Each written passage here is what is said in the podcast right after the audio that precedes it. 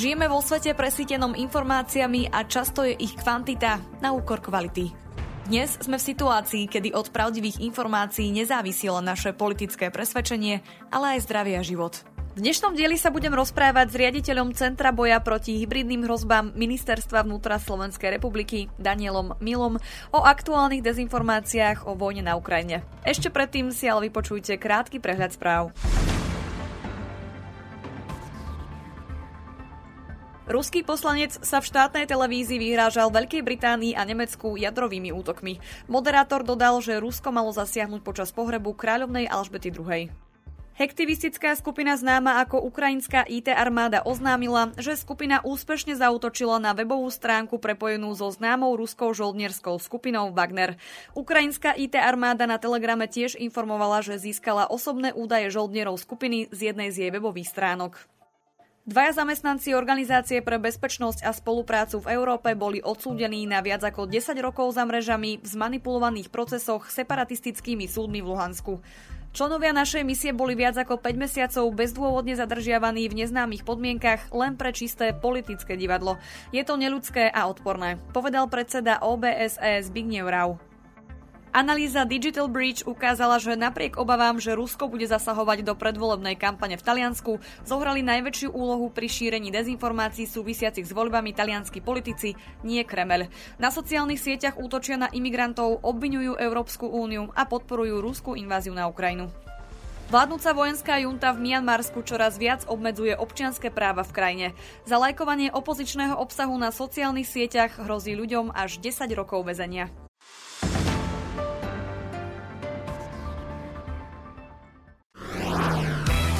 Získajte štýl a pohodlie za polovicu. Nová edícia Play od Hyundai prináša atraktívne čierne doplnky a skvelú výbavu. Modely i30, Bayon a Tucson môžete mať teraz s vyhrievaným volantom a sedadlami, inteligentným kľúčom či zatmavenými oknami. Spoznajte všetky výhody Hyundai Play na www.autopolis.sk alebo v predajni Autopolis na Panonskej, na Boroch alebo na novej prevádzke na Račianskej 155A.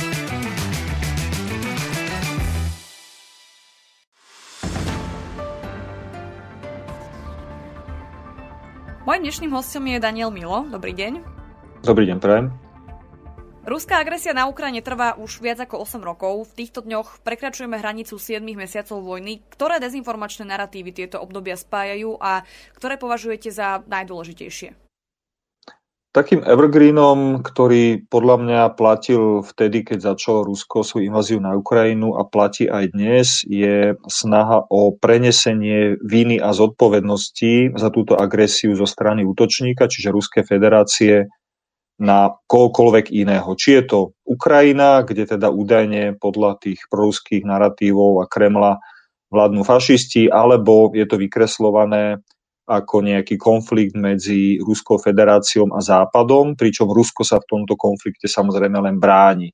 A celá tá tzv. špeciálna vojenská operácia, po slovensky povedané agresívna útočná vojna, je vlastne len obranou Ruska pred nejakou možnou hrozbou, ktoré Rusko čelí. Toto podľa mňa sú naozaj také asi dva základné narratívy, ktoré začali, alebo ktoré vlastne fungovali už v tých začiatkoch tej invázie, ale dodnes sa s nimi stretávame. V mediálnom priestore sme posledné obdobie svetkami tém týkajúcich sa energetiky či inflácie. Ako problematiku využívajú dezinformační aktéry, prípadne rúská propaganda?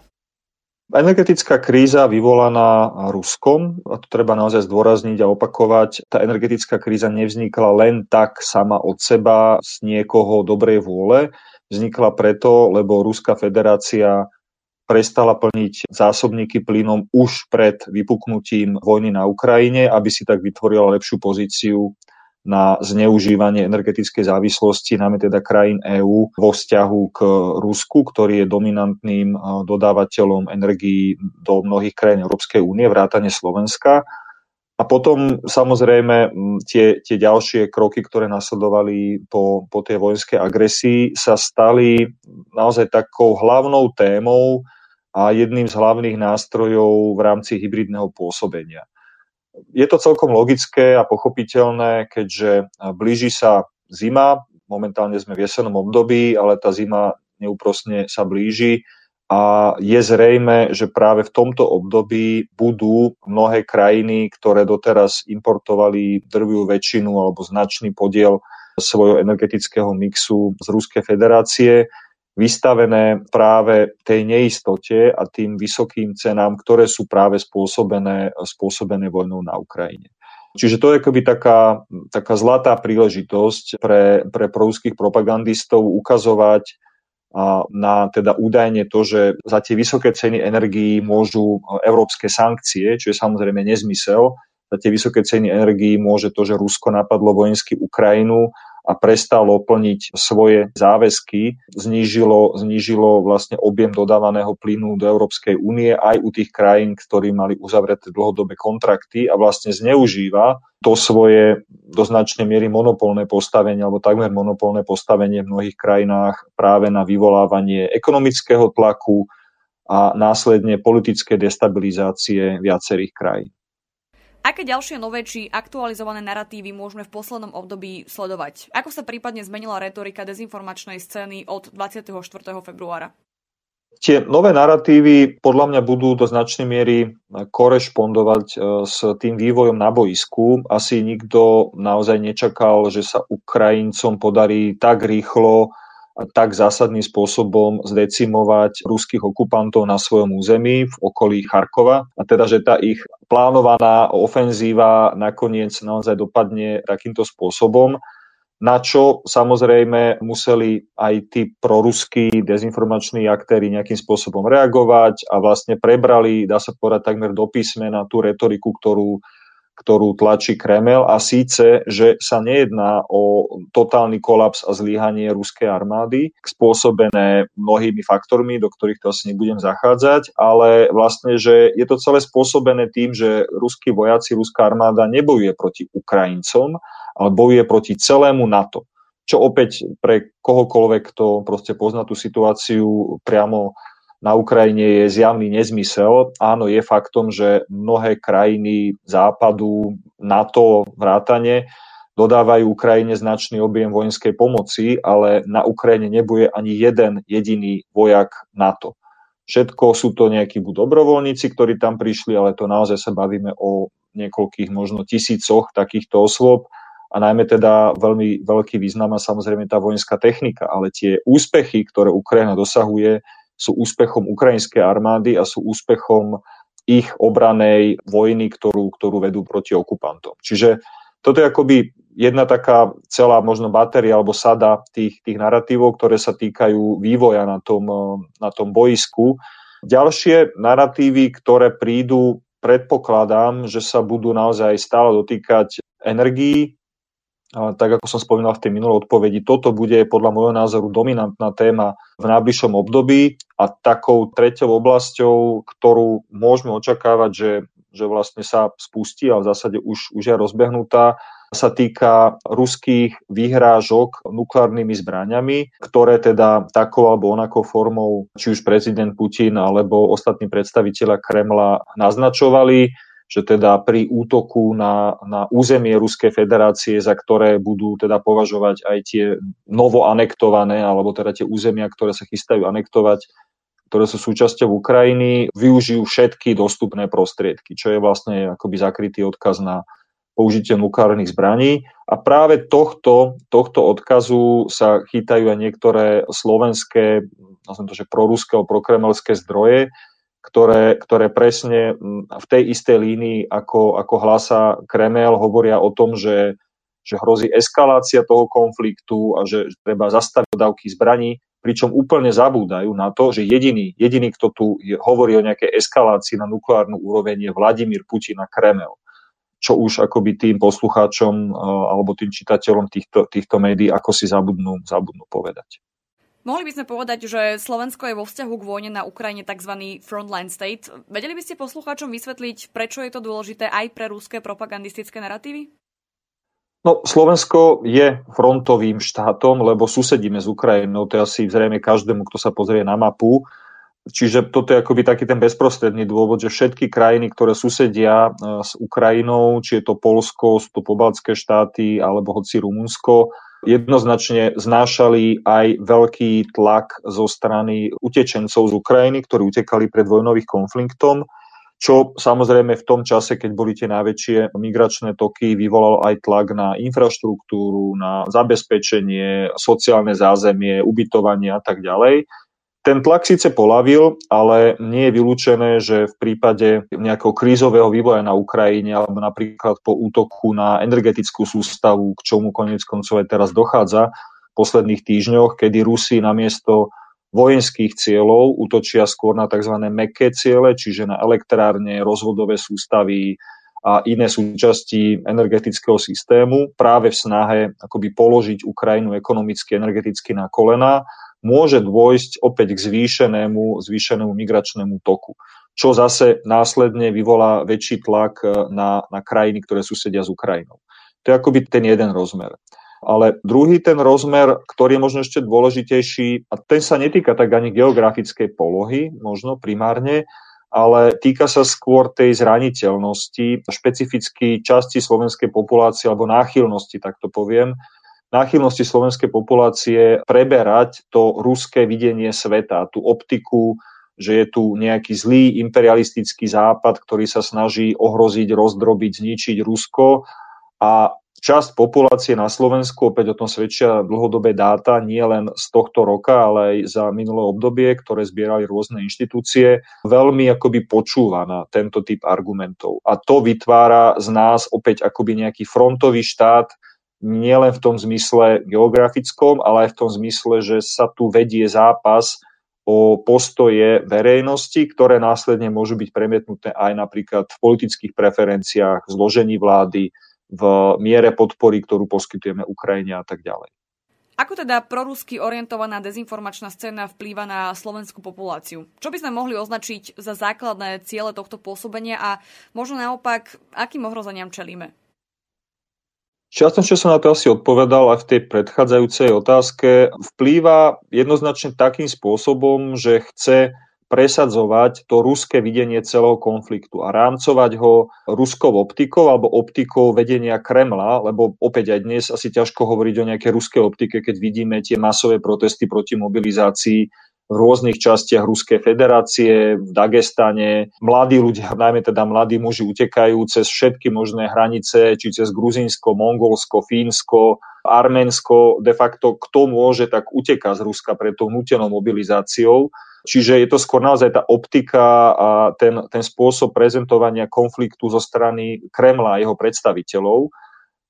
A tým cieľom je naozaj dosiahnuť to, aby, aby tá obrovská vlna solidarity, ktorá sa tu zodvihla a celkom oprávnene a, a ja osobne ako občan Slovenska som na to veľmi hrdý, ako sme sa postavili ako ľudia, ako občania k vojne na Ukrajine, akej veľkej miere sme pomáhali Ukrajincom utekajúcim pred vojnou, aby toto všetko sa akoby otočilo a začali ľudia skôr preberať tú optiku Kremla, o ktorej som hovoril. To znamená, že je to konflikt medzi Západom a Ruskom, Rusko sa bráni, lebo zlý Západ ho chce zničiť a tak ďalej. Bohužiaľ, a to je fakt, ktorý proste musíme otvorene pomenovať, najvýznamnejšími nositeľmi týchto narratívov nie sú len tie známe dezinformačné médiá, kanály, facebookové stránky a tak ďalej, ale sú to práve politici, ktorí majú práve na týchto kanáloch a médiách vysoký, vysoký dosah a zneužívajú naozaj to, že, že časť populácie nejako naozaj dlhodobo z akýchkoľvek dôvodov sentimentálnych alebo, alebo iných proste počúva na, na tento typ argumentácie bez toho, aby to akýmkoľvek spôsobom zodpovedalo realite. A to, to, čo sa vlastne m, mm, akoby u nás, u nás deje, je, je snaha využiť alebo zneužiť takéto postoj aj na získavanie politických bodov, politických preferencií, nejaké rozloženie stability spoločnosti. A tým konečným úplne cieľom, ak to mám tak jednoducho povedať, je práve zmena, zmena orientácie Slovenskej republiky v zmysle zahranično-politické orientácie, zastavenie e, sankcií, alebo minimálne zablokovanie pomoci, ktorá, ktorá zo Slovenska prúdi na Ukrajinu. Na Slovensku bolo po začatí ruskej invázie na Ukrajinu zablokovaných niekoľko dezinformačných webov. Dnes vo svojej činnosti pokračujú. Ako by ste zhodnotili výsledky tohto kroku? Vidíte priestor na jeho zapakovanie? Tá situácia tesne po začiatku invázie bola naozaj unikátna a to riešenie, ktoré bolo vtedy prijaté mm, de facto zo dňa na noc alebo z noci na deň, bolo, poviem to tak, že šité horúcou ihlou a zodpovedalo tej výnimočnej situácii. Naozaj skúsme sa vrátiť o tých pár mesiacov naspäť. Nič podobné sa v novodobej histórii v bezprostrednej blízkosti Slovenska nestalo. Že by jedna vojenská superveľmoc napadla nášho suseda, a nikto nevedel, či sa zastavia v Kieve, alebo v Užhorode, alebo, alebo niekde inde. A za tejto situácie naozaj vtedy pristúpila mm, vláda následne parlament vlastne k, k úprave zákona kybernetickej bezpečnosti, ktoré dala výnimočné, dá sa povedať, právomoci Národnému bezpečnostnému úradu. Tá doba trvania tých právomocí bola pôvodne stanovená na 3 mesiace, potom sa pred letom rozšírila o ďalšie 3 mesiace, ale de facto nebola už potom ani využívaná. Ale cieľom bolo poskytnúť nejaký priestor na komplexnejšiu právnu úpravu. To znamená, že na nájdenie spôsobu, akým by nejaká štátna inštitúcia alebo možno nezávislý orgán, možno rada pre mediálne služby, to je naozaj otázne, kto by to mal presne byť, by mala vedieť vyhodnocovať obsahy na weboch, ktoré pôsobia na Slovensku a v prípade, ak tá intenzita, tá úroveň toho ohrozenia dosiahne nejakú vysokú hranicu, aby vedeli efektívne zasiahnuť. Takýto návrh e, bol koncipovaný aj na pôde Národného bezpečnostného úradu, ale potom neprešiel, pokiaľ viem, cez koaličnú radu alebo cez nejaké rokovania na politickej úrovni. A de facto sme zastali na mŕtvom bode. To znamená, že tá legislatívna aktivita nepokračovala a keď vypršal ten mandát, ktorý NBU mal, tak 1. E, júla v zásade to blokovanie stratilo platnosť a všetky tie weby sa, sa vrátili naspäť. Dnes sú na, na podobných číslach, čo sa týka čitateľnosti alebo počtu návštevníkov ako boli pred tým začiatkom blokovania, čo sa následne, a to povedzme otvorene, prejavuje aj na tých postojoch verejnosti. Otázka bola aj, že či to bolo efektívne, aký to prinieslo dopad. Podľa mňa to efektívne bolo z dvoch dôvodov. Poprvé, pre bežnú populáciu naozaj bolo asi veľmi jednoduché chodiť na viacere z týchto dezinformačných webov a čerpať z nich informácie bez toho, aby boli vystavení akémukoľvek kritickému pohľadu na to, že, že to je častokrát priamo preberaná ruská propaganda. A teda po zablokovaní prístupu k ním e, im rapidne klesla návštevnosť. Niektorí sa snažili to obchádzať cez nejaké VPN, pripojenia a tak ďalej, ale to bol naozaj veľmi malý zlomok tých ich čitateľov. My sme si robili nejakú internú analýzu dopadu blokovania týchto webov, z ktoré vyplýva, že, že naozaj nastal tam obrovský, obrovský prepad návštevnosti a nedokázali to kompenzovať ani, ani svojou prítomnosťou napríklad na sociálnych médiách. Čiže to opatrenie bolo v tom danom čase efektívne. Bolo to naozaj ale nejaké krízové opatrenie, ktoré malo byť nasledované oveľa komplexnejšou, presnejšou, oveľa, myslím, že užšie zameranou právnou úpravou, ktorá by presne adresovala viaceré tie problematické body toho blokovania. Možno poviem len jeden alebo dva z nich. Prvým takým základným asi je teda, že kto by mal rozhodovať o tom blokovaní, či by to mal byť úrad, nejaký úrad, napríklad NBU, alebo spomínal som Radu pre mediálne služby, alebo by to mal byť súd, ktorý by konal na návrh takéhoto úradu. A druhá zásadná otázka je, že akým spôsobom definovať ten, ten charakter tých dezinformácií, aká musí byť tá hranica, ten threshold, ktorú musia splniť na to, aby došlo k zablokovaniu. Pretože naozaj nie je zase možné za jednu akúkoľvek nepravdivú informáciu, hoci šírenú úmyselne, zablokovať celý web. Čiže v tej právnej úprave malo byť oveľa presnejšie nastavené, kde je tá hranica, kedy už je dôvod na zásah zo strany štátu a akými mm, spôsobmi, z akej miere transparentnosti, z akých dôvodov je možné k takémuto zásahu vlastne dospieť. Vy už ste túto tému aj načali, ale skúsme si to tak zhrnúť. Ktoré témy by mohli byť pre dezinformačné aktivity zneužité v blízkej budúcnosti? Inak povedané, aký vývoj dezinformačných narratívov očakávate? Opäť zopakujem to, čo som hovoril, tá téma energií bude podľa mňa dominovať, možno sa k nej pridá téma migrácie. Podľa tých dostupných informácií znova narastajú migračné tlaky z krajín mimo Európskej únie, čiže tá balkánska vetva alebo cesta cez Stredozemné more sa znova akoby potom útlme cez pandémiu znova rozbieha, znova oživuje. S tým môže súvisieť napríklad aj to, že Rusi stiahujú svoje, svoje jednotky, časť svojich jednotiek zo Sýrie, ak by tam došlo napríklad nejakej destabilizácii situácie alebo k nejakému obnoveniu, zosilneniu tých bojov, čo by sa opäť mohlo prejaviť v nejakom následnom exode, tak opäť toto môže vyvolať, vyvolať migračné tlaky.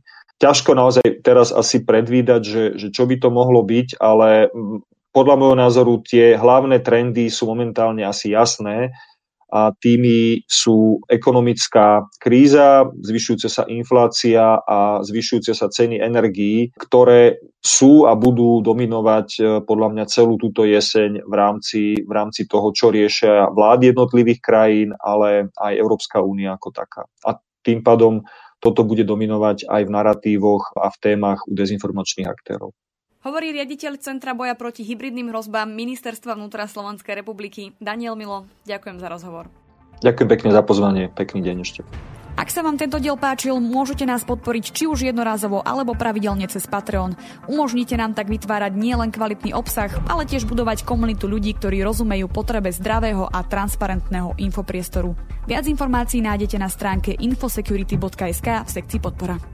Na príprave podcastu sa podielal Peter Dubóci. Táto epizóda vznikla s podporou Open Information Partnership. Verím, že si nás pustíte aj na budúce.